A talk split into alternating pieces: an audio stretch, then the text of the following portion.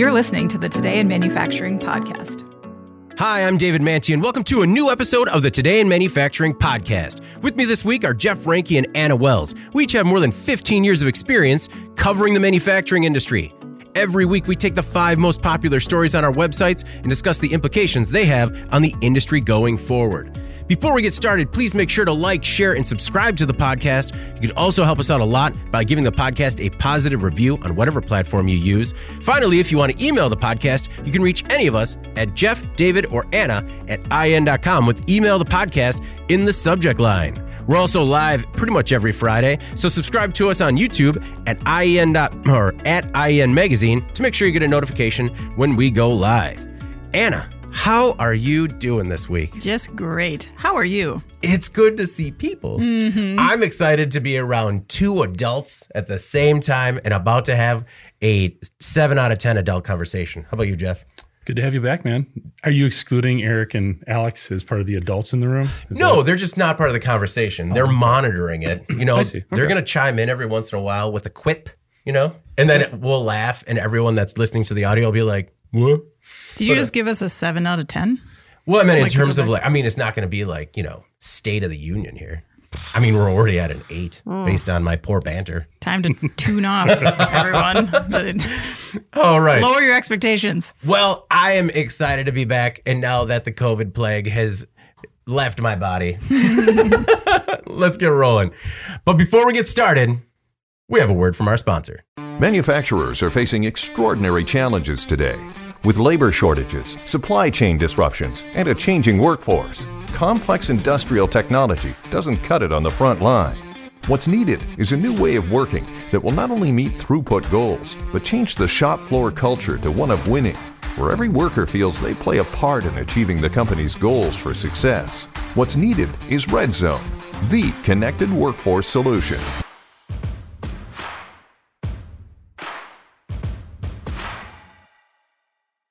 And we're back. And before we get rolling, just remember Red Zone's connected workforce software solution enables manufacturers to empower frontline teams in production, maintenance, and quality to contribute their full potential and achieve company goals around productivity and throughput. Red Zone software enables manufacturers, big and small, to boost their plant's productivity, increase employee engagement, and lower turnover. All good things. You know, it's the same every week. Mm-hmm. Sounds better every week. All right. Our first story this week. What takes years and costs $20,000? A San Francisco trash can. Six trash cans will hit San Francisco's streets this summer as part of the city's prolonged search for the perfect can. The city hired a local industrial firm to custom design a $20,000 trash can. On top of that, they made two other prototypes that cost taxpayers $19,000 and $11,000 each. A pilot program this summer will pit the pricey prototypes against three off the shelf options. Each can has a QR code and asks residents to fill out a survey. San Francisco started its search for the perfect trash can in 2018 when officials decided to replace more than 3,000 public bins that have been in service for almost 20 years. Now, the current cans have problems. The holes are too big, which allows for easy rummaging. The hinges need constant repair. The locks are easy to breach. They're easy to tip over, cover in graffiti, and they're even easy to set on fire. Now, a little bit about the prototypes. The Soft Square is the most expensive prototype. That's the one that's about $21,000. It's stainless steel and includes a foot pedal. The Slim Silhouette is $18,800 per prototype and made of stainless steel bars that would be a little bit less graffiti friendly. In one of the custom designed bin, if one of the custom designed bins is chosen, the cost to mass produce them will be between $2,000 and $3,000 per can. Anna, city officials say that they intend to pay no more than $3,000 per can, so they're really drawing a line in the sand. Well, the headline, I think, uh, draws a lot of ire when you read it. Not only just that price tag in there, which isn't really true to what they're actually going to spend on these cans, but also the San Francisco component because San Francisco tends to be a butt of a lot of jokes, I think, when it comes to issues with their homelessness. But obviously, this is a nationwide issue, right? Um, San Francisco is not even actually in the top 10 of uh, homeless populations in the US.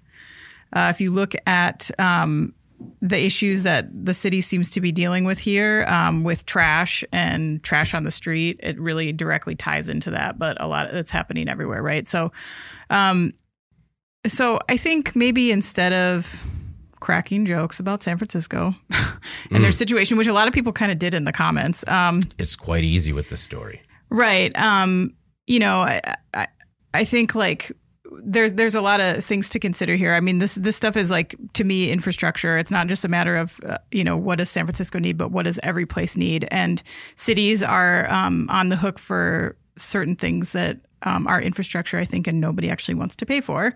I recently read uh, an opinion piece about the lack of public bathrooms in the U.S Yeah. um, and how it compares to other countries. Um, and and America actually is relate, rated like very very low on per capita public bathroom stalls. And um, I think the reason is because it's up to the local budgets to like incorporate this in, but nobody wants to, and so it's fallen on businesses to be like it's like so. For example, Starbucks is saying we're not going to be America's public restroom anymore, and they're talking about actually like maybe closing down um, their bathrooms or closing down stores because people are using their bathrooms instead of you know what should exist just out in our cities, right? Yeah. So, um, I think when you look at trash cans and you think like three thousand dollars for a trash can, uh, like to me, it's the same thing. It's like this is infrastructure that you know if you want these things to last and you want to target some of these issues, uh, which are, it, are safety issues. I mean, you don't want people like rummaging around, people with very few prospects, I should say, rummaging around in a can that could have used needles in it. Um, it could, you know, could have any uh, other kind of toxic trash. Um, they they really do have to kind of look at what are our specific needs in this specific city and not just say like we can just put whatever trash can out here.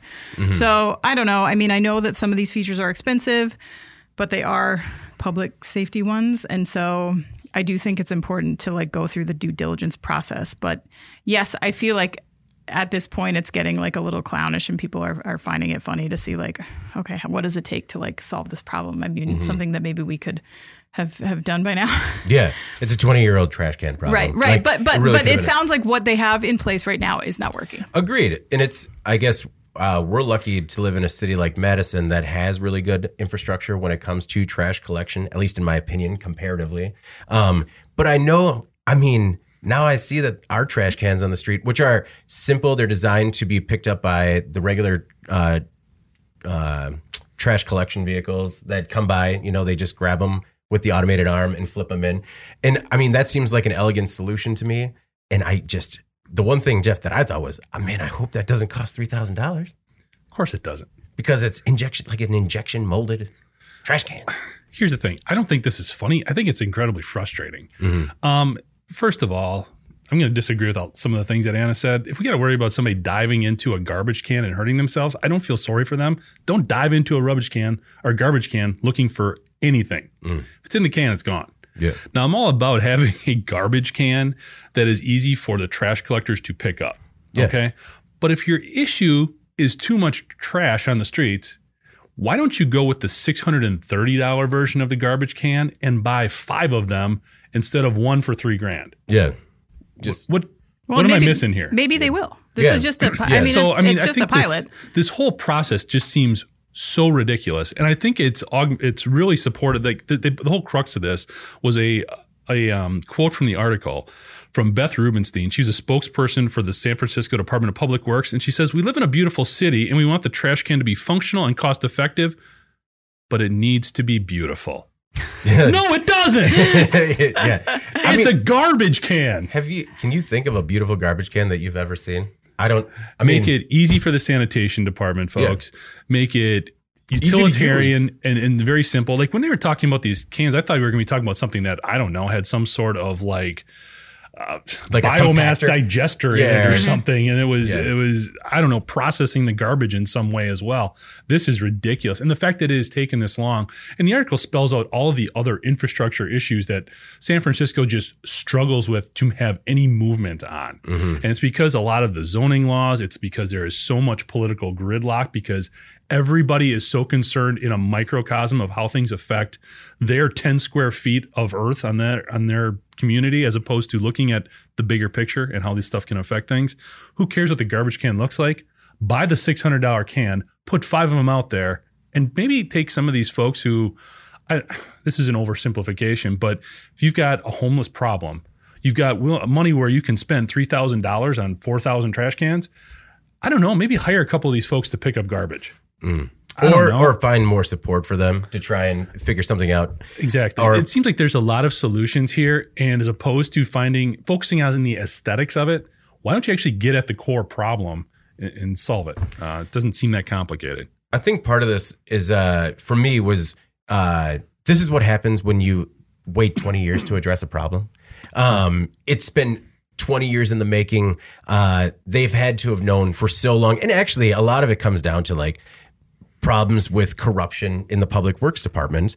Um uh what was the uh so in 2018 uh, one of the things that i found that was funny was that uh, and kind of tragic the city had to create a six person poop patrol team Ugh. that uh, as a result of demands to power wash sidewalks and now this uh, the trash problem corruption that i was talking about goes back to a former department of works uh, director Mohammed Nuru who pleaded guilty in January to federal wire fraud charges. Nuru awarded this contract to maintain San, San Francisco's trash cans to a company that was owned by a relative of a developer who has now pleaded guilty to conspiracy and is cooperating with federal authorities in a case against Nuru. So it looks like there's a lot of problems that uh, have caused this great trash can debacle, but I just can't believe that it's come to such a head. Uh, that was the one thing for me that it like I mean, but note like I'll also note that uh, when we had our week off and I was up in the Northwoods, uh, Wisconsin, I realized how kind of lucky we are to live in a city like Madison again, where there are trash cans on the street. Where I was walking around a small town and I had something to throw away, and there was just nowhere to put it. I'm like, well, I'm like, I mean, if I was a different type of person, maybe I'd just throw it on the ground rather than really looking for a place to put it. But I mean, so I think sometimes it's something that we take for granted, and it's something that you need more access to. And I think it could be a lot easier than this. Well, I just, but I also think that like every city is different. And so the fact that they are looking at like what are our specific issues here that we need to address. I mm-hmm. mean, I, I know that you want to like, I know you don't agree with, with some of the points I made earlier, Jeff, but like a lot of people are on the street in California because they can live out there in a car or on the street and not freeze to death. So it's not like California is like asking for this, right? But you know, many of them have um, substance abuse problems. Many of them have mental health issues. So it's not just an issue to me of like uh, you're on your own, figure it out. Like, I mean, if if this is an issue and and they're acknowledging it, they're just trying to deal with like the circumstances as they are. You know. But this is paralysis by analysis. They are overthinking this so badly that nothing's happening. I'd rather they did something and did it poorly than do nothing. Well, I also think that if they, I mean, I'm sure a city like San Francisco has a lot of resources dedicated to the homeless population. I mean, I feel that's a safe bet. Mm-hmm. But I, I understand when you see a budget for trash cans like this, and then you think that maybe there could be other issues that could be addressed regarding the systemic problem. I, I get that, you know, because like, I mean, I just see like three thousand dollars per trash can, and I mean, Do we know what other trash cans cost? Like, I mean, well, the they ones said- we have here, or like, Well, like they said, the bottom, uh, uh, the bottom was like the range was like six hundred and ninety three dollars, about six, yeah, to uh, three grand. And so, like, even that seems expensive to me. But like to Jeff's point, you know, you could put like four or five of those in for the cost that you're paying for the big one. And also, like some of the issues that have been reported with some of these prototypes have been kind of ridiculous. Like people were talking about like drip stains from inconsiderate coffee drinkers. I saw that too, And and, it's I was just like, like, "That's a it's a garbage tr- can. it's Like, a trash can. It's gonna get dirty. Yeah. So get over that part. Yeah. right? And uh, the other thing was that even the ones that were made so they were more difficult to tag with graffiti, are already covered in graffiti. Yeah. So um, You're not going to stop that. No, No, I yeah. agree. The graffiti thing is just, I mean, you just got to paint over that. If, if, I mean, it's not going to stop it. Yeah. So an interesting problem, and also an interesting look at uh, you know maybe a little bit of scope creep when it comes to uh, designing a trash can. Just like how long you been working on that project? Nine months. The trash can, the one you open and all right, all right, man. Hey, billable hours, bud. All right, our next most popular story.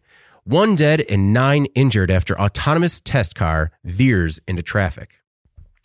On Tuesday, an autonomous steering car, an autonomous steering test car veered into oncoming traffic in Germany. One person was killed and nine others were seriously injured. The electric BMW iX had five people on board, including a young child, when it swerved out of its lane at a bend in the road, and it caused a series of accidents that involved four other vehicles, or four vehicles.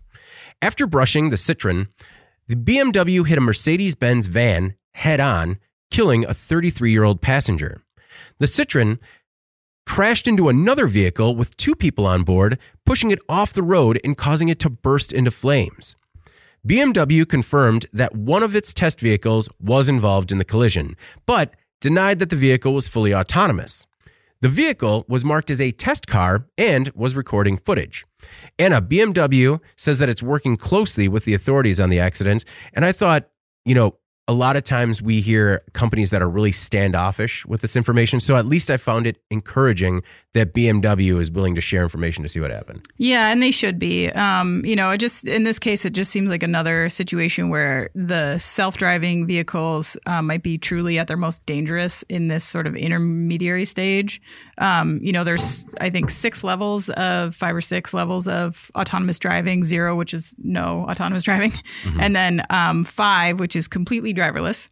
And in between is this sort of massive gray area, which is where we are now. Right. So um, that's what you see in Tesla's autopilot, in the Volvos that you know that cra- that one in the Uber um, in Arizona, Arizona, that yeah. hit the pedestrian, uh, the Chevy Cruise, which is you know cl- close to fully autonomous, but um, you, it's still some of some of these need to be in, in driver's control, or they can't go above a certain speed, or they can't drive in weather. Um, there is no driverless car that you can just get in right now and just go on your way and there's no restrictions, right? So again, as we've discussed in the past with autopilot, um, I think that there's this misperception on the behalf of the public as to what these vehicles are and and what what they are capable of doing, um, and you can see why because there's so many different phases of partial, right? And um, I don't know what the solution is, but I do think that like we need to stop letting consumers be the guinea pigs in sort of vetting this technology. I think it needs to be tested by like a quality control and a dev team. Um, I mean, why on earth is BMW like giving the keys to this and then a child is in this car? Like to me, that's sort of crazy. I, I don't know how you justify that. Um, I think they need to take the time and get real world data that is generated by their professional teams, you know? Because in this case, like even if um, no autonomous systems were in play when this accident occurred, think about the muscle memory that you have developed when you drive. You know, I, that has to impact how someone might respond in these situations. So I think that that is evidence that sending these out and just saying like test them out try them see how it works for you like there's a little bit more to it than that and i think that like if if the potential consequence is somebody loses their life um, we need to be looking more at like whose responsibility is it to play out these tests Yeah, and it was actually um, I found that language really interesting. That you know they said even if it's a self-driving car, it's still the driver that is responsible for the crash. Um, and I agree. I agree. Like I, my initial reaction was first a lot of anger because there's an 18 month old in a test vehicle, and uh, an- another thing is I completely agree with you, Anna. Where like I um I don't see I understand how there's early adopters for technology. I get I get that that's a thing. Everybody wants to be the first one that has it. But I mean there has to be some better more common sense in terms of like having a kid in there or even, you know, uh paying more attention when you're using those features. I know that we've talked it a lot, talked about it a lot where semi-autonomous seems to trigger this thing in everyone's brain where they think fully autonomous. And That's it's the problem. yeah, I mean, and like uh, Anna, to your point, you said there's like five different levels. Mm-hmm. So I believe this was a level two advanced driver assist system. Yeah. But like, they still they hear level two advanced driver assist system and they're like, I'm gonna sleep all the way to work. I don't know. The problem isn't that it's they think it's level two driver assistance. They they are fixated on the driverless and autonomous terms. Mm-hmm. That's why there is, to Anna's point, all this gray area. The technology is not gray in any way, shape, or form. It's the perception and it's the terminology these automakers insist on using. They need to stop calling it that. Mm-hmm. It's not autonomous. Mm-hmm. It is not driverless in any way, shape, or form. Neither is autopilot. That's the problem. Yeah. Even on BMW, which goes with the five levels of autonomous driving, level two basically says the driver continues to remain in control of the car and must always pay attention to traffic. Because yes, it can take over steering. Yes, it can park the vehicle. Yeah, it can change lanes and adjust speeds. But mm-hmm. it is called partly automated driving. Mm-hmm. Mm. That's what level two is. That's the problem. So all of these automakers in their rush to sort of force this technology on people because they're so proud of it. And look, I'll come out and say right away, once we get there, it will be so much safer. It mm-hmm. will be. Mm-hmm. When we get there, I'm, I'm a proponent of it, continue to do the work, but you need to specify this is automated or assisted driving, not driverless, not autonomous. The other thing is with these automakers taking this approach, what it's creating is an upswell of negativity towards this technology. Exactly. Right, yeah. People are scared to death now when you say driverless vehicles, and that's backed up with some some um, research from AAA. Seventy eight percent of the driving public that they surveyed has no interest in automakers even going near this technology. They say it's a waste of time. Don't bother with it. Another 86% say they don't want to get into a car with it, or they would think twice about getting into a car that has driverless technology. They don't even want to be a passenger there. Yeah. So why are the automakers insistent on pushing these terminal this terminology and this technology when the purchasing public overwhelmingly as a majority is not interested? Mm-hmm. And number two, all you're doing is creating negative connotations and a lack of understanding of what fully autonomous means because we're not there. They need to pump the brakes. Sorry for the, the No, yeah. term. Yeah. Yeah. But they do. They, they need to get their terminology right and call this assisted because the other thing that the AAA research showed is there is a lot of interest in assisted driving technologies, the lane control, the emergency braking. Those are great things that use all of the same sensor technologies and cameras that autonomous vehicle operation at some point will also utilize. Get that stuff right because the drivers want it and work on these other things in a different fashion. But right now, don't call it autonomous. It's Yeah. not autonomous. Yeah, and I mean to Anna's point earlier, um, maybe maybe just keep it with a dev team. You know, maybe don't roll. I mean, uh, maybe don't roll it out to beta users and test vehicles just because right now it has caused this groundswell of people that don't trust it and don't want it, and it's caused a lot of negative publicity for all the companies that are doing it. I don't, I don't know. That just doesn't make sense to me. Um, did you guys also? Did you look at the crash photos? No. I mean that ca- the car, the iX is mangled. It is in a, like a W shape after hitting uh, the Mercedes Benz uh, head on, and it is just incredible. I mean, I know that everyone is severely injured in that car, but that they made it out alive. Well, I wonder if one of the things, and this is pure speculation, okay? I'm not saying I know, but this level two is only supposed to be in effect when you are under 38 miles per hour. Now, if the driver exceeded that, the car could have kicked out of this autonomous, or not autonomous, assisted driving technology. And that could have led to him potentially losing control at a higher speed. If the if the oh. if the injuries were as bad as they are, mm-hmm. and all this. Now the other thing is, these accidents occur all the time with human drivers. Oh Yeah. yeah, yeah. But to your point, or to everything we've been saying here, it gets more attention because of the fact that it was in this level two automated, semi-automated mode. Mm-hmm. And BMW again came out and said that the iX involved in the crash had no self-driving capabilities. Uh, with this level two, all it can do is accelerate and brake on its own, but it can't steer. So even at level two, it can't steer. Um, but still, as a result of calling it level two, partly automated, that's how it gets interpreted. Well, and does it dull your skills a bit when you're used to the car doing that for you? Do you stop maybe paying attention a little bit or you stop being so responsive? I mean, I think we have seen how a simple smartphone can dull people's senses behind the wheel. Uh, so I don't think we need to go like rounding any more of those edge- edges. Like, uh, I think that um, I, I I think it does though. I think it would certainly d- like. Uh, I think your reaction time would would definitely suffer as a result. I mean, don't you? Yeah, no brainer. I mean, that was like, I mean, uh, we- we're old enough that we still had like a driver's ed class, or at least I did. And it was one of those things where like, uh, you sat in the fake cars with the big screen And We uh, didn't have the simulator. Oh man! And then so we had the simulator where like uh, you could really like uh, it would let people know who saw the green first and uh, hit the gas first and stuff like that. I mean, I actually still drive that way now, but uh, it I don't know it. Uh, so that was something that is baked in since like day one, like reaction time and watching. And and you're right, like if you start getting relying on systems, like it's gonna it's gonna dull your senses. I don't know. Anyway, let's move on to our next most popular story. 3M could face bankruptcy over defective earplugs. JB Heaton is a litigation consultant and advisor to attorneys who represent hundreds of thousands of veterans suing 3M. This week, he appeared before a federal bankruptcy court in Indiana to discuss how the company could handle the lawsuits. 3M acquired the maker of combat arms earplugs 15 years ago. These plugs were used by the U.S. military from 2003 to 2015. The design was flawed, too short to properly fit. As a result, hundreds of thousands of veterans now suffer from hearing loss and tinnitus, or ringing in the ears. In 2018, the company settled with the U.S. government for about $9 million.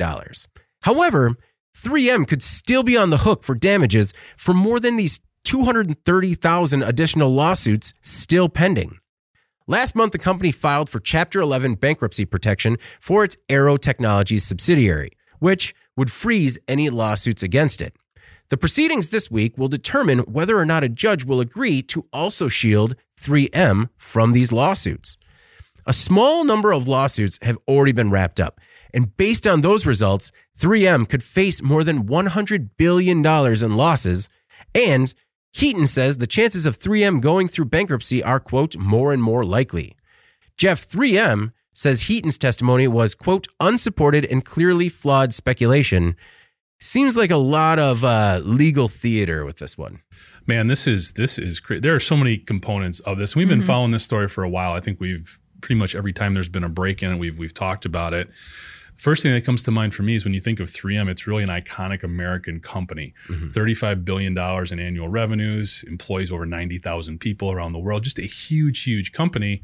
And the first thing that came to my mind is if they do have to file for bankruptcy and it does go down this path, is this another one of these companies that's just too big to fail? Like, mm. will the government step in? Are they going to get some sort of assistance, even though basically they screwed the government and to, mm-hmm. got this whole thing going? So, how that could shape up or form out is going to be interesting to see how that goes too.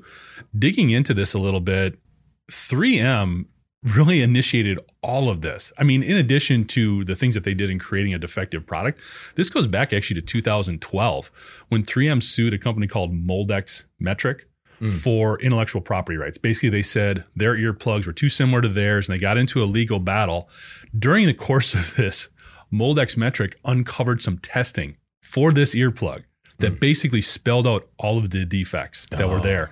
They found the testing where it indicated that it did not pro- level the offer the level of protection that it said it did. Mm-hmm. They had this all spelled out in all of this testing stuff. Yeah. That's what led to the whistleblower lawsuit mm-hmm. that allowed the U.S. Uh, Department of Defense to get that $9 million settlement initially. So basically, if 3M hadn't filed that original lawsuit that led to their competitor having this discovery opportunity to find all his test results, it wouldn't have led to the whistleblower lawsuit and potentially not all of these now individual lawsuits that they're facing. The last one was seventy-seven million dollars awarded to an Army reservist um, for Yeah. the for the damage that was done to his hearing. Hundred billion is probably on the low side. Yeah. When you do some of the math, they've gone ten and six on these suits. Yeah. They've ten went to trial and they had settlements. Six were thrown out. Man, if you continue with the math and you're conservative, that could be more like 200 billion in settlements that they're dealing with here. hmm It is incredible. Jeff, I had no idea that uh, they had started that. Imagine the executive that's like, you know what? We got to go after Moldex. Yeah, exactly. Hope his parachute And how was did golden. that? And how did that? Te- those testing documents. I mean, somebody had to be in charge of shredding those, Right, right? like how'd I they get those? Yeah. Yeah, like, uh, hey man, uh, before you handed over the box of documents, uh, you checked them all, right? No, why? yeah. All right. That guy's in trouble. Um, Anna, what were your thoughts on uh, 3M? Uh, to Jeff's point, we have been covering this for the last four years now, and uh, I, I mean, since the beginning, it's always looked like it is not going to fare in 3M's favor unless they can get some sort of protection uh, around a potential settlement or hundreds of thousands of settlements. Yeah, and they're being pretty aggressive, I think, right now, but also uh, their strategy seems a bit transparent and it seems to be like pissing off the judge Yeah. involved in the case. Um, so, uh, as you mentioned, their subsidiary Aearo Technologies has filed for bankruptcy, but um, this division was not operating, um, and it was actually like resurrected. Um, so they To must bankrupt? to bankrupt it. Yeah. So, um, so it was resurrected like kind of in the weeks leading up to the bankruptcy filing. Um, so I think it's pretty clear that they're trying to make Aearo the fall guy here, and then maybe create a clean slate for the larger enterprise. Um, I read uh, an interesting analysis about this in Reuters, and I understood about half of it. I think. Legal analysis. Yeah. But uh, according to this report, the judge in the case, quote, is deeply skeptical of 3M's motives for resurrecting its once obsolete subsidiary, saddling Aearo with all of the liabilities, basically through a last minute funding and indemnification agreement, and then sending Aearo off to bankruptcy court to request a stay of all the other litigation. So the plan, I think, is to let Aearo shoulder this entire thing and then in the bankruptcy proceedings try to petition to not Yeah. not go after 3M the larger 3M corporation so the judge I think is pretty mad about this. And it sounds like she's making some very interesting like uh requirements that may or may not hold up about what they can and cannot do in the bankruptcy proceedings and what they can and cannot ask the judge. So this is going to get more interesting. Um, It's definitely one to follow. I don't know how it's going to go, but to Jeff's point, like there's so much money on the line here 230,000 pending lawsuits. That is incredible. Yeah. So this is going to be a big deal for 3M. No matter how it goes, it's going to be a big deal for them. Well, and I talked about how it's all legal theater right now, but like at the end of the day, soldiers suffered and continue to suffer, and there has to be some sort of compensation for that. Um, also, I wanted to note that 3M did commit to set up a $1 billion fund for those deemed eligible for compensation over hearing loss. It seems like, you know, they try, you know, while they did try protecting themselves uh, by bankrupting an already dead subsidiary, mm-hmm. you know, they also went on the other end and said, like, hey, we'll try and set up this fund and help people out. But again, it's like 1 billion compared to 100 or 200 billion. That's where you kind of get caught because, first of all, they falsified testing results to the Department of Defense. So Did it's, they it's or- hard to go back and not. Well, okay, so It's the company that they bought that falsified the testing. 3M right? knew about it. Oh, okay. 3M Okay. knew about these testing results. They had already acquired the company at that point, so they knew about it from the start. Yeah. Okay, so you they're they're in the wrong. Mm-hmm. A nine million dollar settlement with the Department of Defense, super weak. Yeah. Easy. and, Yeah, and no they kidding, get right? off saying it wasn't our fault. Basically, they just settled it without Oh, having yeah. to take any blame for it. Yeah. So yeah, but you have two strikes against you. So the billion dollars they're offering there, yeah, it feels fair. But at the same time, if these juries are awarding an average of 20 million per settlement, man, Mm-hmm. that is scary. The other thing, just kind of wondering, and I don't know that we have any way to even guess, but when you look at the IP that 3M owns, Oh, I mean, if they got to a point where they had they went through bankruptcy and they had to settle all these suits, they started selling that stuff off. Man, what kind of? I mean, the what what that company is actually worth? Just in, I mean, you, this is the company from a materials perspective. Everything from post-it notes to sandpaper mm-hmm. to safety equipment. oh yeah. I mean, just the the wealth of information and product development within those walls is kind of mind blowing. That's that's how they petition for their bailout, right? yeah, you're probably mean- right. Yeah, just walk down any like aisle at Menards and see how many things say 3M. Yeah. Um, no, Jeff, to your point, um, when I read the story, when I was uh, working up, when I was working up the story for the podcast, I definitely checked a second source because I'm like, there's no way that was nine million. That had to be a B, right? Um, but no, that's uh, That's the DoD wanting this to get go away as quickly as yeah, 3M. that's did. a slap on the wrist from a uh, partner. All right. Our next most popular story this week. A court sides with manufacturing worker who called in sick via Facebook.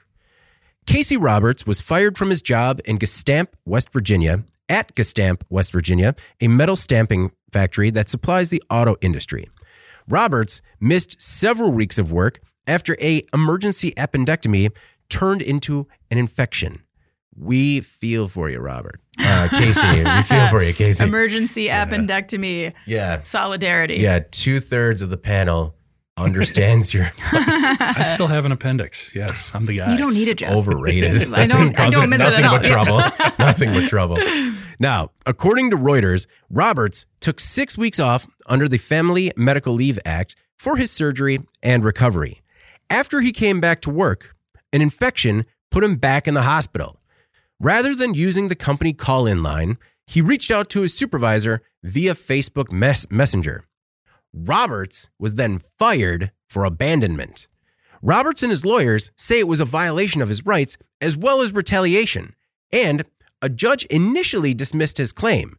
However, a three judge panel who heard the appeal cited evidence that Roberts had communicated with his supervisor via Facebook previously, which established an informal practice that was regularly accepted by the employer.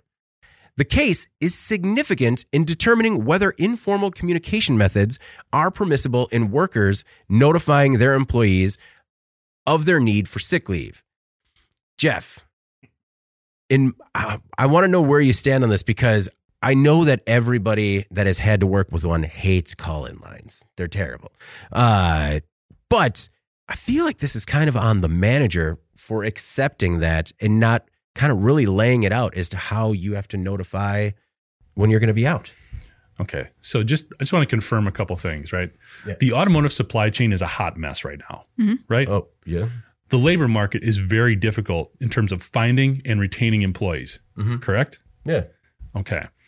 Now, to go to this extent, where not only had the guy used a line of communication that had been previously established with his supervisor, Oh, yeah. then to go to court twice over making sure you didn't have to welcome this individual back. Is this person either a bad employee that they're looking to get rid of and are sort of using this as a reason to do it? Or is this just completely tone deaf management here? Because it seems like it has to be one of those two things, mm-hmm. right? Maybe a mix. with with all of those factors, if you have somebody who is capable of doing the job and wants to be there, but I mean, it was an emergency. But a piece of their body exploded. I mean, right? Yeah. Okay, you'd think you could sort of make an exception here. This is not like a mom and pop operation either. This is a $135 million company. So mm-hmm. they've got a little bit of wherewithal to, I would think, handle one person being out, even if they were unexcused for a while, to maybe welcome them back into the fold. I don't know, slap them on the wrist, say, hey, call the call the uh, hotline next time or the call in line next mm-hmm. time. Okay.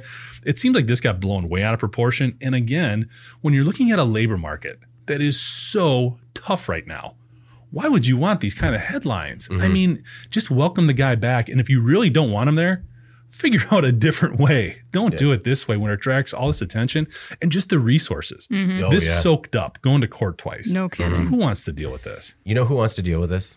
Overzealous HR departments are Yeah. feeding off of this. Love it. This is their wheelhouse. This is what they've been trained to attack because this person took advantage of the company. And I mean, sorry, that's just uh, when I hear it's a couple hundred million dollar company and you know they have a call in line that is probably set up by a human resources department that's like, hey, we have a very clear way of calling in. They didn't do it the right way. That's inexcusable. I mean, that, you know, I think you swayed me to just really blame HR, Jeff.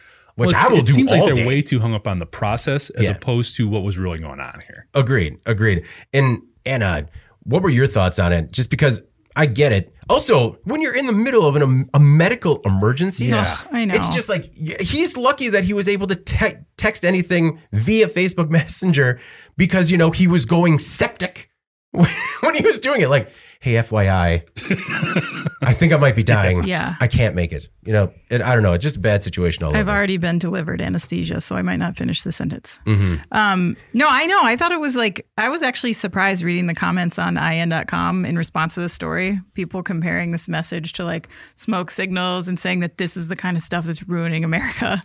And I saw it differently, like as more of like a victory for employee rights. Um, I mean, the reason that they ruled in his favor, as you mentioned, is because he and his supervisor had communicated on work issues in the past. yeah. Um, and I know I like text my boss all the time. Mm-hmm. Um, is that protocol? Probably not. But if he responds to and acknowledges those messages, so what?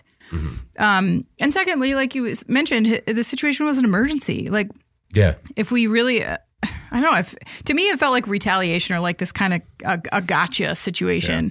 Um, because, uh, like Jeff said, um, there's got to be another reason why they want to fire this person. And to me, you know, it seems m- maybe obvious. I don't know that. Um, th- that he he missed a lot of work, and so they're tired of it, right? Um, and so they grabbed him on this technicality, Yeah. which I believe was incredibly unfair. And I know that not everyone is going to like what I'm going to say here, but I do think um, that these kind of strict policies and protocols turn people off from corporate jobs. Uh, the dress codes, the efficiency tracking, the HR policies, as you mentioned, that are so concerned about what's fair that they don't take any common sense into consideration. I mean, I've definitely called in sick from the hospital before. It's kind of a vulnerable place to be. Yeah. Um, and I just find it hard to justify this kind of response um, unless you're trying to push this person out for other reasons. And it, it seems like they were.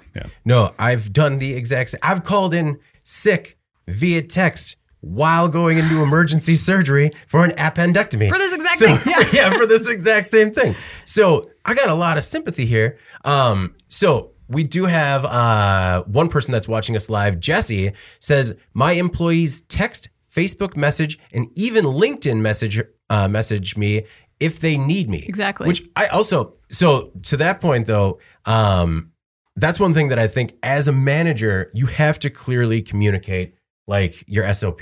Which if you're willing to do that, which I think Jesse as a manager, if you're willing to do that, you're going above and beyond. But if you're a manager, you have to be you you have to say like, "Hey, you can only reach me via text or it's got to be this call online." Like I get, I get it, you know. And I also I also wonder how the manager feels cuz I wonder if the manager would actually side with the worker, but he was also kind of caught in one of those legal situations where like you have to play ball with the company and HR. could definitely be overzealous management ta- stepping in here. But you know what Jesse just mentioned is you say it's going above and beyond, and it can be okay. That, that could definitely be the case, but that's also evolving towards meshing with this new generation of, of the workforce. Mm-hmm. Mm-hmm. This is how they communicate. Okay, calling one of my daughters and actually calling them on the phone and getting them to say something. I'll get one or two words. If I send them a text, that's how they are used to communicating. So you know what? I can either dwell on the fact that they don't talk to me on the phone, or I can just use my phone to text them and get the full message. Yeah. What do you want to do here? well, And it seems like such a. It just seems like a very small concession. Very. Yeah. No, and but I mean, there's there are Slack channels, there's uh, Microsoft Teams. There's so many different ways to reach out to an employee or a coworker or a boss these days. That again, that's why I'm just saying it has to be spelled out. You know, and it just, I mean, this just. I understand that a lot of companies work on these point or like demerit systems, but there has to be compassion, especially when there's a medical incident. Um, we have another person watching live, Austin. We're getting people fired up with this Uh, one. I yeah. like it. He says he only monitors text, email, or phone, but times are changing in the workforce. Way to not take a stand on anything, Austin. No, just like this is how No, I I do think it. he's saying Yeah. exactly what we just were talking about. Yeah. And, and, and in this case, it looks like, oh, and Microsoft Teams. Yes. Oh, okay. And Um, Teams. He's in- got four to monitor. Austin, that seems like a lot. In this case, I think the reason the panel sided with this individual is because there was a track record in the past of his boss receiving messages via Facebook and that being tolerated. Yeah. Like I think if he just out of the blue sent something to a platform and he doesn't know if he's Yeah. to if he checks it or if he's but he knows that he checks it because Yeah. he's done it before. Well, and and that's also- why that's why they said this this is okay, right? Yeah, and when you can see when somebody reads it on Facebook Messenger, you can see that they've read it. Like Mm-hmm. it's you can confirmation. Uh, that was also another part of this where I was like, okay, the boss is Facebook friends with him, uh, so maybe they whatever. Um, now, uh, so the other thing I want to say is that he was only out like nine weeks total, and FMLA entitles workers up to twelve weeks of unpaid leave. Um, and so f- uh, the first case was actually kicked out because they said that um, he did not use usual and customary notice and procedural requirements for requesting leave. But the reason that the three panel judge, uh, the three panel judges, um, said that it does is because Judge Albert Diaz wrote. Usual and customary procedures include any method that an employee has by informal practice or course of dealing with an employee regularly accepted, along with those in employer's written attendance policy. So both. yeah, and it just, I, I don't know, that seems like a real game changer. Like, Yeah. uh, anyway, good to get the comments from people watching us live. I like this. I like this, mixing it up. Sorry, Austin, I was a little harsh there. You're doing great. You're doing great, Austin. All right. Was that like a high five? Was that like Was that? Oh man, the podcast high five. I don't think we can get that off the ground, but I'm willing to try. Are you high fiving the screen? I'm high fiving Austin, just like man. Oh. No, actually, I was just gonna like, man, I'm sorry. he did not high five you back. I I've- guarantee it. Again, like I've just again I've been quite isolated the last three weeks, and so uh, if it seems like my uh, my uh, hand movements are something like you would normally do when dealing with a toddler or a younger, you know, that's where I'm at. Yeah, Alex had to adjust his headphones after your intro. Turn your volume down a little Lot bit. of I'm ex- yeah, I'm excited. I'm just, you know, it's great. I haven't had to like discipline anybody or just say I was disappointed at anyone. I haven't had to, I haven't had to like go for snacks. And like because in You this can month, always get us snacks. Well, by I mean- the way, that's yeah, fine. why do you think you haven't had to go for snacks? I mean, it's like we're an hour in. That's like two to three snack breaks that I got to take normally when I'm working at home. Somehow we have bags of Cheetos out on the snack counter. I don't know how those have lasted. oh my god! because I haven't been here. Can Man. I can I tell you why? Hmm. Okay, an unnamed colleague, unnamed, uh, said I brought in some Cheetos because I bought a variety bag of chips and I don't like Cheetos. What? What? I know. Who doesn't? That's insane. I was like, oh, How Are we gonna smoke out? tell this me I can't trust eating? you by not telling me I can't trust you. man. Um, I'm sorry. I'm sorry. I'm I, kind I'm going to keep it Wow. to myself, and I'm I'll let this individual come forward when they're ready. but don't worry, I gave them a lot of flack for it at the time. So. I'm gonna take a bag of Cheetos home so I can make a peanut butter Just and Cheeto sandwich. Drop get those home. on my desk. Yeah. Man. Mm. We could we could do like Cheeto fingerprints to like Oh, see who has like clean Yeah. hands, then we'll know. Fireable offense, says Jesse. That's Jesse. right, Jesse. Disliking Cheetos is a fireable offense. Not comfortable with it. Mm-mm, mm-mm, not in not in our house. All right, our most popular story this week: EV battery factory on quote life support. Britishvolt was founded three years ago, and it has the easiest name to discern what they do in the world and where they are located. The company wants to build a gigaplant in the northeast of England to make batteries for domestic automotive manufacturing. The battery factory would be the fourth largest building in the country. The government backed the factory with tens of millions of dollars, but now the project is on life support, according to internal documents. According to a report in The Guardian, the company and its primary contractor have limited construction on the site until early next year. The hope is to curb spending while the project raises more funds and builds up needed power infrastructure. Britishvolt has received commitments of more than $2 billion from both public and private sources, but contingent on meeting certain goals. The project is expected to cost $4.6 billion. The company downplayed the phrase life support and said it only applied to select parts of the project that were awaiting final design decisions. According to the company, must, much of the project is ahead of schedule, which still sees production starting in 2024. Britishvolt had, has had typical startup issues, especially with a project at this scale. But Jeff, I don't know if you saw this. The company's co founder also had to leave the company two years ago after it came to light that he was convicted of tax fraud in Sweden. Yeah, I mean that's concerning. Maybe. Yeah. we're talking about a two billion dollar shortfall on a production project. This is interesting for a couple of different reasons. The one that kind of struck me is digging into this a little bit deeper. The UK auto manufacturers are facing a lot of the same mandates that US auto manufacturers are facing regarding EVs and sourcing materials. So they're under some mandates within the next couple of years. Right now, they're allowed to source up to 70% of everything that's used in a an EV to produce an EV uh, can come from outside the country without facing any tariffs. Oh, okay. That's going to be cut down by to like 50% in the next couple of years and go from there. And then pretty soon it's going to start focusing on the batteries, just like we've seen here in the US. So building this automotive, this part of their automotive supply chain and infrastructure is incredibly important. Um, so when you look at how short they are in terms of coming up with the funds for this, you wonder what's going to happen here. If this is going to turn into some sort of joint venture with some of the automakers in that area, um, they've also got a big issue over power. Like just getting enough power because it is extremely power intensive in terms of creating these batteries from a production perspective. So they do have a couple of huge issues there. What you would think in looking at the lay of the land, however, is because this is so critical, um, it's gonna they're gonna figure out a way i think to mm. make this get this plan to come to fruition and start producing these batteries because they have to. The uk automotive sector is is going to be relying on it.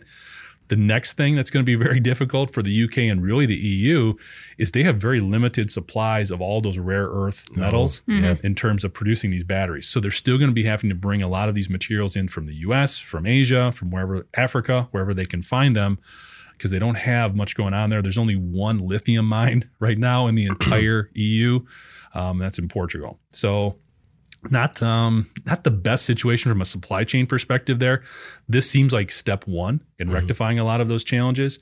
So we'll see what happens there. But again, I you would think the automotive community would sort of get behind this because they may not have a choice. They need to. Yeah. Yeah. Anna, was it not lost on you that power is a problem and it's actually at the site of an old power station? Uh, It just seems like of all things they had access to, power would be one of power them. is it? yeah. Yeah, I don't, that's a uh, that's a question I can't answer. What, what the role is of that, but I um, think they were depending on a lot of renewable stuff, especially Oh, okay. like wind and um, um, geothermal So- type oh, stuff. okay. That's just not is there it, it- not at the level that they would need it to really support such an Mm-hmm. intensive production process. Well, and unfortunately, right now is like the hardest possible time to be undertaking a giant construction project that's multi-billion dollars. Like everything is behind, everything costs more. probably from when they budgeted this out, even just a Yeah. couple of years ago. Um, who knows what it has ballooned to since? Um, you know, I think this this w- was a popular story because we have been covering how many investments in EV battery production um, have have been taking place in the U.S. in the last few months. Um, and so at first I was like, "ee," but um, but then you read it, and I don't know. I guess I I'm not feeling the heat so much uh, once you learn the details of what's happening here because it's very specific. But a lot of the factories that are coming to the U.S. or expanding in the U.S. are very established battery companies. You know, Panasonic, SK, LG Chem. They they've done this before. Um, this company is three years old Yeah. They're a rookie. that tripped me up a little bit to be honest with you because like the uk government has put a lot of money into this project and i know that it's necessary but i'm kind of surprised that they weren't able to start with um, something that was a little bit more established to kind of get the ball rolling here um, you know this company is younger than my kids for whom I still like cut, uh, cut their grapes in half. You know, it's just it seems like a three year old company. That's not much time at all. But um, you know, it's exciting to see that globally the buzz around EV development is is happening and the related components. It's all happening everywhere. But I think maybe there's something to be said about putting your resources behind someone who has um, some skin in the game already. Yeah. that's a good point. Or a le- little legacy. just yeah just uh, it seems like maybe some of the problems that they're running into maybe they've en- encountered before and they can kind of figure those out a little easier but Well, first of all, I think it's time for the kids to go hold grapes. I think they're all right now. you Don't know rush that.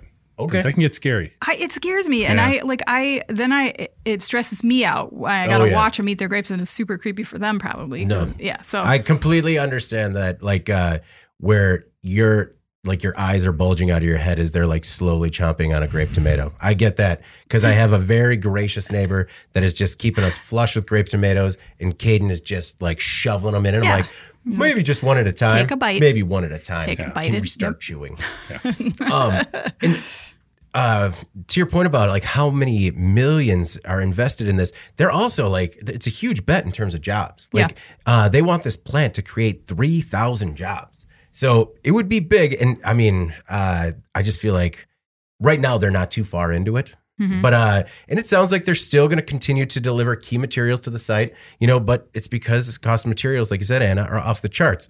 Uh, basically, some of the officials were talking about to the BBC about how people want to see like piling or drilling the foundation and they want to see steelwork. You know, they want to see progress, but they're just not going to see that until February. And I liked one official who told the BBC, quote, don't worry. Yeah, they were definitely trying to calm everybody down.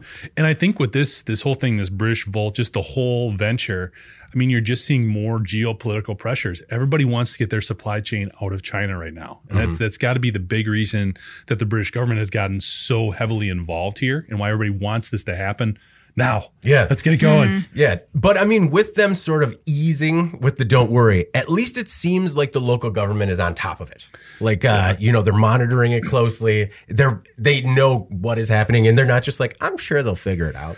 Well, it was, it was interesting too because this came out just as I was finishing up that book you lent me, Oh, Foxconn. yeah. And when they talked about power issues, I immediately thought about infrastructure and the government getting involved. And man, you just can't shake what when you've seen some of that stuff. What's what's gone down, gone on here in Wisconsin, and hopefully the uh, those types of mistakes are not made here. No, this these were not, and this wasn't a long. This wasn't a long article, and the uh, articles in the Guardian and the BBC they weren't long articles, and it was like every other sentence. I'm like, ooh, red flag, ooh, red flag.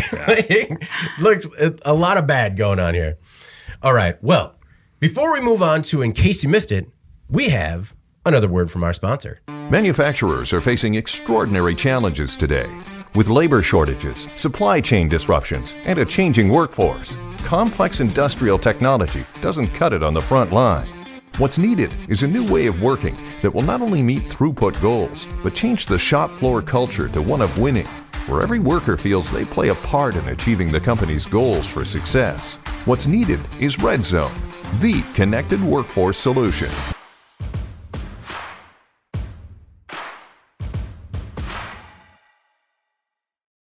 And we're back. Now, just a reminder that Red Zone is great.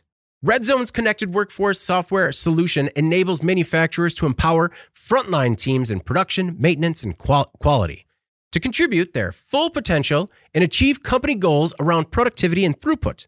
Red Zone software enables manufacturers, small and big, mixed it up there. You know what? Keep everyone on their toes to boost their plant's productivity, increase employee engagement, and lower turnover.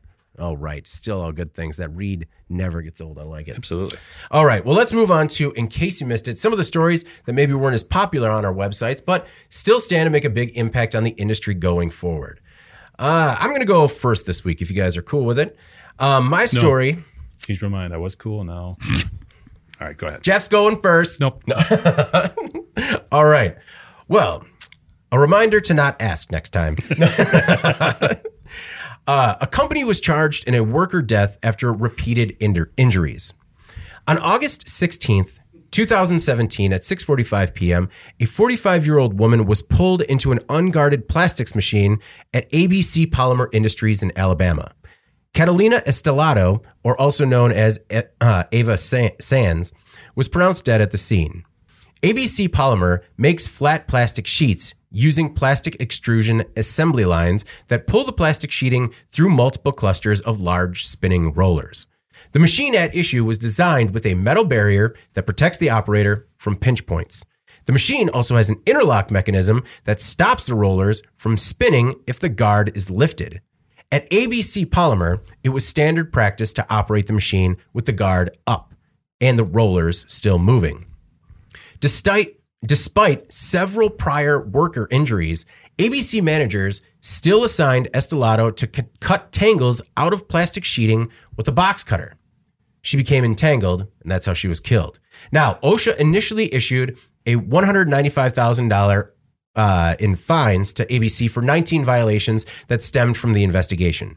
The company wound up paying about $155,000 in penalties for 13 violations, and OSHA's case was closed in August 2019. Now, on Monday, the Department of Justice announced criminal charges against the company for the willful violations of OSHA standards. Now, federal law makes it a Class B misdemeanor to willfully fail to follow OSHA safety standards when the failure causes the death of an employee. If convicted, ABC faces a fine of up to $500,000. Now, the Class B misdemeanor is the only federal criminal charge covering such workplace safety violations.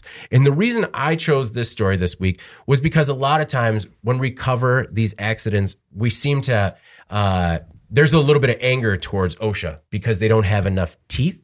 And to me, this showed that while OSHA might not have the teeth to really make uh, a point about um, habitual bad behavior, the Department of Justice can. And if anything, that should be a, just another another reason to not do it. Right. Um, this was, uh, and this is a story that we've been covering since it happened in 2017.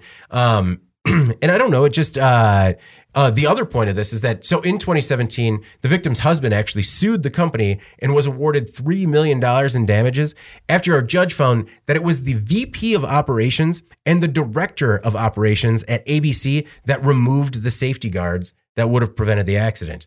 And it's just, you know, I get it if it's normal behavior that has been happening for a long time. This is how we've always done things, you know, despite if there have been previous injuries. But at some point, someone's got to say enough, you know, and stop it. And espe- if it's going that high up in the operational chain, it's hard for, you know, middle managers to get in and put a stop to it. I don't know. It was, uh, I don't know if you guys had a chance to read this story, but A, I was frustrated because it's something that we talk about it a lot. But B, I was a little bit hopeful because even though it seems like, you know, not huge penalties, at least the government can step in and, you know, uh, make it a little bit harder on the company. Yeah, just potentially blast them with fines until they listen. Mm-hmm. Um, yeah, that's what needs to happen here because this is just uh, completely outrageous. Yeah. And it's just, I don't know. Like uh, when you look at uh, this type of machine, the rollers, uh, of uh, I was watching videos of them online as to how they work, and to think that you could operate near that thing safely when it wasn't off without any lockout tape, it just blew my mind. Blew my mind. Yeah. I mean, to your point, I would agree. It is good to finally see um, somebody taking more, having a greater level of accountability for these types of situations. So kudos to the DOJ for stepping in and, and really holding their feet to the fire. The other thing we're talking about here is, in addition to this being a culture thing, a safety culture thing, we talk about that all the time when we're talking about this from an editorial perspective, is we're literally talking about seconds here in terms of the process, Milliseconds, improvement yeah. or, or not. Yeah. To flip, I mean, to to put that guard up in order to continue to do work as opposed to leaving it off. I mean, come on. Yeah. What are we talking about here? Um, Austin was wondering uh, who carries the charge. Is it the plant floor manager who's liable on criminal charges? And I don't believe so. I think that um, a manager can be criminally negligent, but this in particular was just going after uh, the company uh, as a result of um, habitual behavior. Yeah. Um, because there can be because managers can like uh, can be on the hook if they were intentionally putting Yeah, 'cause- and this sounds like they were, I mean, to use a military term, sort of a chain of command thing. So it was a corporate policy almost to yeah. bypass the OSHA reg. All right, Anna, what's your in case you missed it this week? All right. Um, so uh, my story that I selected this week was about uh, Lowe's giving $55 million in bonuses to their frontline workers. Whoa. I know. Um, so, uh, you know, it seems like they and other employers in the retail sector maybe are trying to raise the stakes to keep their talent and combat the impact of inflation. Um, so Lowe's announced that it would spend 55 million on bonuses and also offer 20% discounts on household and cleaning items to their um, hourly employees. Uh, this comes as manufacturers uh, continue to lose workers to retail and warehouse gigs, and I uh, selected this story for that reason. Um, you know, Lowe's sales were $96 billion last year. I get it that they are a massive chain and 55 million to them is a viable expenditure in this case and it's smart. They throw some cash at their employees, um, make people feel good and they grab some positive press for it at the same time. Um, I selected this story because I think manufacturers need to be watching this stuff. Um, as uh, as the story points out, the manufacturing industry is um, ceding ground to retail and to warehouse positions, and I think often it's because people still consider factories to be sort of dreary, windowless production work where you have very little flexibility. Um, you know, as wage rates increase out there, and so do benefits like these, even if they're one offs, manufacturers need to be upping their game. And I know, you know, most companies can't afford a move like Lowe's did here. $55 million is a lot. That's not what I'm suggesting. But But like on scale, on scale, Yeah. right? Like there's a lot that you can do. I think, you know, whether it's locally trying to get your name out, opening your doors so people can see what your facility looks like, but also um, from a incentives to your existing employees standpoint, like offer them some flex time, bring in bagels, give out gas cards. I don't know. I mean, it doesn't have to be huge, but that kind of stuff I think goes a long way. And it's easy to think that you gave everyone a cost of living increase last year and that's going to carry you through for the next five. It's not. Mm-hmm. That's not how things are working out there now. And so you have to be very careful, I think, um, when you're evaluating whether or not you're competitive with some of these other sectors. It used to be that retail and warehouse and service industries, like they were not keeping up with the wages that manufacturers were offering. That is changing. That gap is getting narrower and narrower. And so um, manufacturers need to really be keeping an eye on that. Well, and a benefit like twenty percent off uh, merchandise. Like Yeah. I mean, That's real. That's real, yeah. Especially with the cost of materials out there. Um, no, I, I was actually I found this um, I found this story very encouraging. Um, and we've seen a couple of stories like this where companies come out and make a splash. I mean, one of the things I think about because you're right, manufacturers could do more in terms of getting positive PR PR out there for their workers. But if you're a smaller operation, it's not going to be a number like 55 million. You know, so how can they how can manufacturers sort of get the word out there that like you know hey we are doing something but we only got 30 guys or 30 people and uh, you know we still gave them a 20% increase? Like is that something that they should you know put out as a press release? Like let us know so that way we could share for people? Um, you know or is it just something they should post on linkedin? Um, Yes. All of it. All of it. Yeah. Yeah, yeah. I think I think a big part of this too is something we're we're hearing more and more about, especially like Gen Z and the millennial generation. But really, I think it goes beyond that to almost anybody. Is these types of things give you a sense of inclusion? Mm-hmm. It's not just you showing up every day and doing your job and getting paid and getting an in- incremental increase. You're part of a team. You're part of that community. You're part of the overall success of that organization, and that's becoming such a big part of people's desire to work or desire to choose a different workplace over another.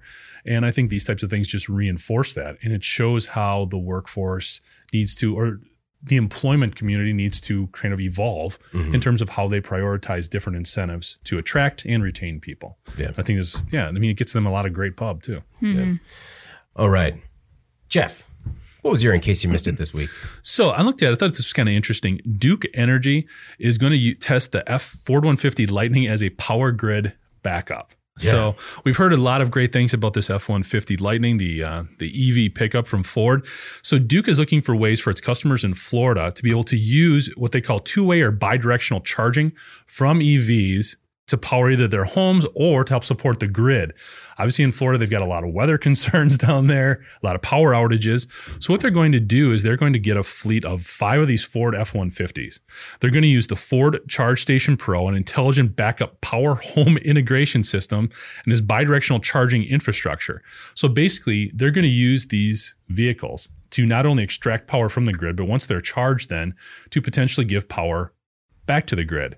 They would charge the vehicles using solar and other renewable energy sources so that when there are issues, they can potentially use these almost as mobile generators and going around to either help support um, recovery efforts um, while people are getting back on their feet or to actually feed some juice back into the grid, which you'd think would be huge for hospitals. S- fo- Food stores, um, pharmacies, all of those types of places that, in the case of emergency, are still obviously very crucial.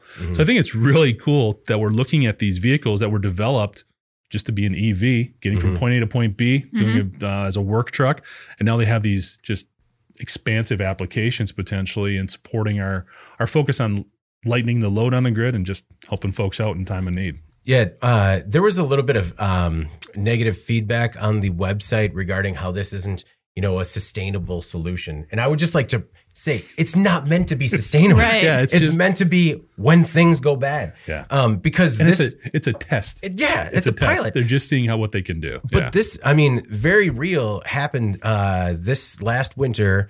Uh, the power went down at our cottage, and uh, our pipes were going to blow. But my brother went up to the cottage, plugged the cottage into his car, and powered it until they were able to uh, uh, fix. Um, the electric company was able to come and fix it. Oh, yeah. Um, you know, because we're talking like it was like minus 35 degrees out. Wow. And so, you know, pipes can go bad fast. And so when I read this, I was like, oh no, this really can happen. You know, and I mean, especially, uh, you know, it was just a couple weeks ago where I lost power for three days, four days, and went out and bought a generator. If I could have just plugged my house into my car or a power station, like it would have been a game changer for us. And luckily, we didn't lose the freezer, but my goodness, I almost lost my freezer.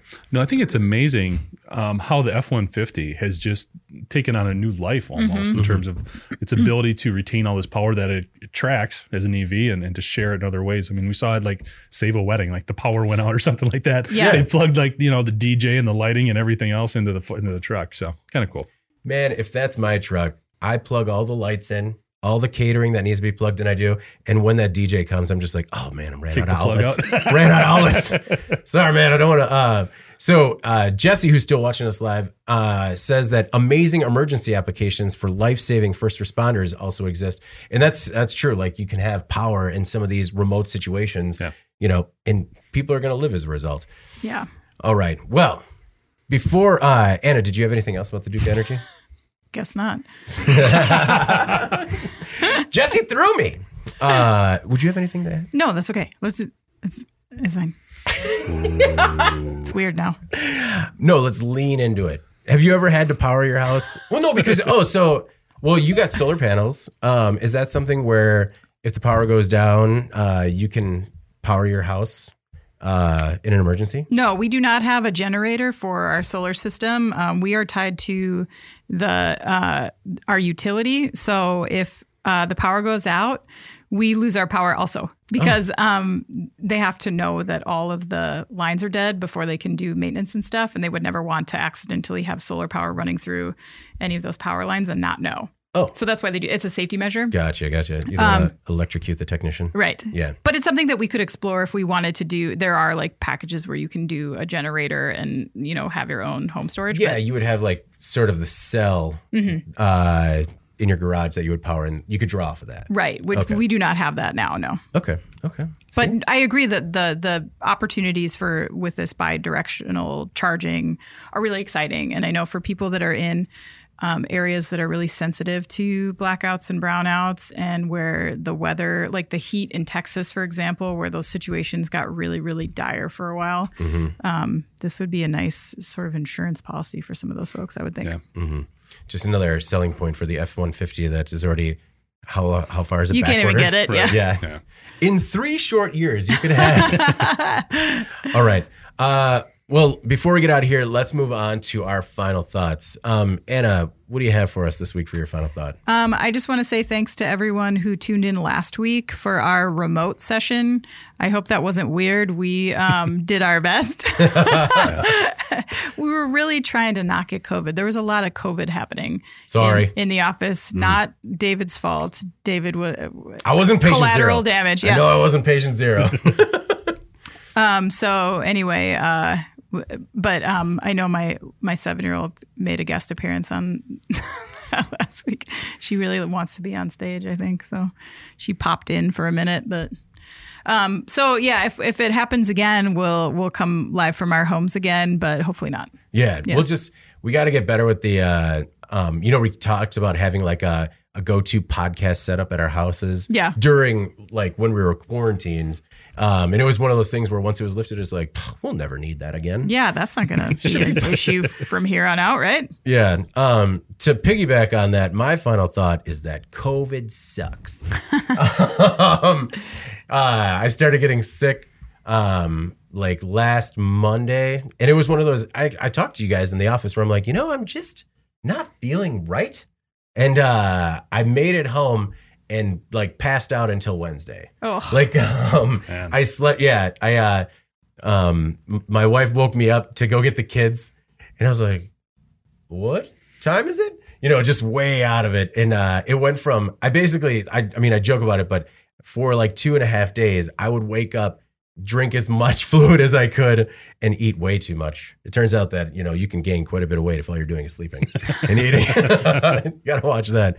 Um, but it's also uh, I think a good reminder that uh, there's a lot of s- people are going through a lot of stress, and there's still like a lot of mental health issues out there as a result of people coming out of the quarantine, and um, just going back and trying to manage that for the last two weeks uh, has been a good reminder that like this was hard and stressful, and we kind of just jump back into things Yeah. like every like nothing had happened, and I think that it's just a good reminder that like oh you know people might be on tilt still because you know that's all still in us. I mean, you got to get it out of there. Like, uh, but um, hopefully I'll be back in the office at a more regular basis. We're just uh passing the COVID baton like every week and a half at my house. So hopefully, you know, I'll be back full time once uh, you know school allows the kids back in. Yeah. But uh, no, it's uh, so just just a reminder, like when people seem a little stressed out out there, like maybe they're having a bad day, week, or two years. So Yeah. just give them a minute.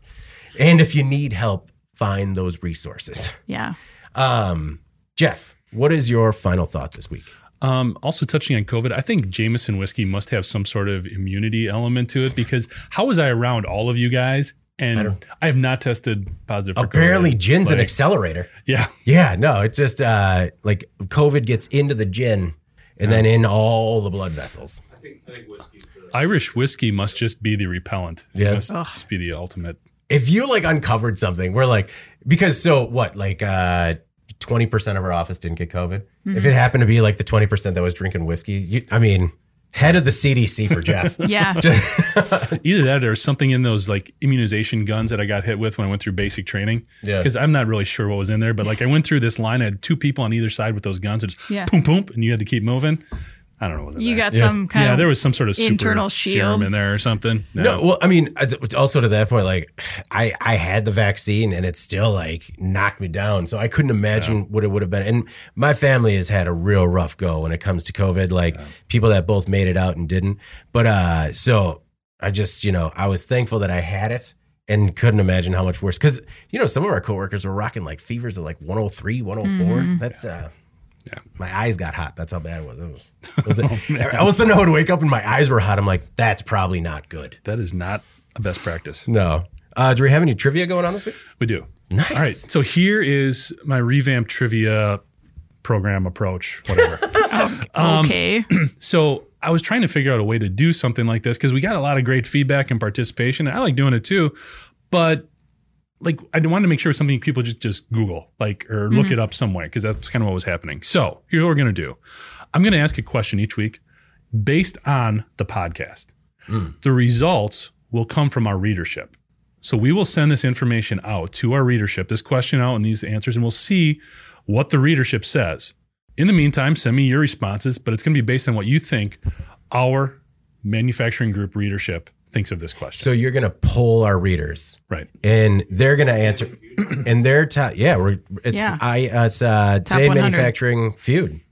Um, but uh, so you're gonna ask this question, pull all of our readers, and then their top answer is what you're looking Is for. Is the answer. Okay. Is the yeah, the winning answer. Okay.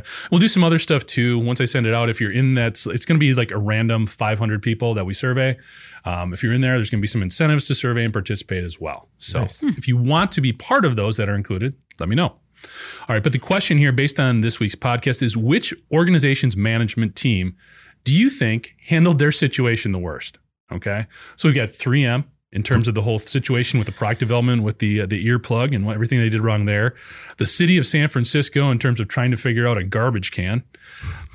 We know Jeff's answer. No. Um, how do you say? Is it Gestamp? Gestamp. Gestamp in terms of how they handled that employee um, with his emergency appendectomy and let him know over Facebook Messenger. Britishvolt in terms of how they're handling um, just getting their their uh, facility up and running, or BMW in the whole situation they're involving their uh, testing of that semi-automated vehicle, not autonomous. So, which organization do you feel handled their situation the worst? Is it 3M, San Francisco, Gestamp, Britishvolt, or BMW? We're going to survey our readership. They're going to tell us the right answer. You tell me what you think they're going to say is the best answer. You gotta you gotta ask it in a more like feudy sort of way. Like Top we, five answers on the board. we asked 500 people which organization's management team handled their situation the worst. Five answers on the board, Jeff. yep. There we go. Which host? That's what it is. Which host, though? It has to be Harvey. I mean, Steve Harvey's just crushing it right now. Oh. I love Steve Harvey. Yeah. I think he does a, an amazing job. yeah, like uh, if I could just get a 24 hour loop of Family Feud highlights and his reactions, that might be my only programming. Who could pull off his suits though? Could anybody else wear his suits one. but him? No, no, I want to see his closet. Like it's amazing. It's like Saul Goodman. Well, he uh he showed off his closet a little bit. He was in uh, comedians in cars getting coffee with Seinfeld, and uh just railed on Seinfeld's choice of uh, attire the entire time. His closet has to be magical, real magical place. All right. Well, we have one more comment before oh, Jesse. Jesse, a warm spot in my heart. Jesse says, "Peanut butter and jelly and Cheetos sandwiches for the win." You're right, Jesse. Jelly too? I've heard of peanut butter and No, it's Cheetos. yeah, the jelly is nonsense. I didn't want to get into that, but you know, I mean, peanut butter and Cheetos, and actually, flaming hot Cheetos or nothing. And uh, oh, Austin says got my 15 minutes of fame. Well, stick with us, Austin. We'll give you some more. And uh, one more comment from Jesse. She says gin kept her safe. That's no good. What? Oh, jeez. One more. All right. Uh, one more. Then we're getting out of here. Austin says, "Cheers, y'all. Good time and great conversations." Oh, that's a nice one. To Do you want on. to high five Austin again? Nah, that's just. Just do- it more. turns out. It turns out that was maybe not the maybe not the best. You know, just like you know what? There we go. We high fived. That's for the audio version. For the video version, sorry guys. Audio high five. Never been done. All right. Well, before we get out of here, thank you for everyone watching us live. Also, please make sure to like, share, and subscribe to the podcast. You could also help us out a lot by leaving the podcast a positive rev- review on whatever platform you use.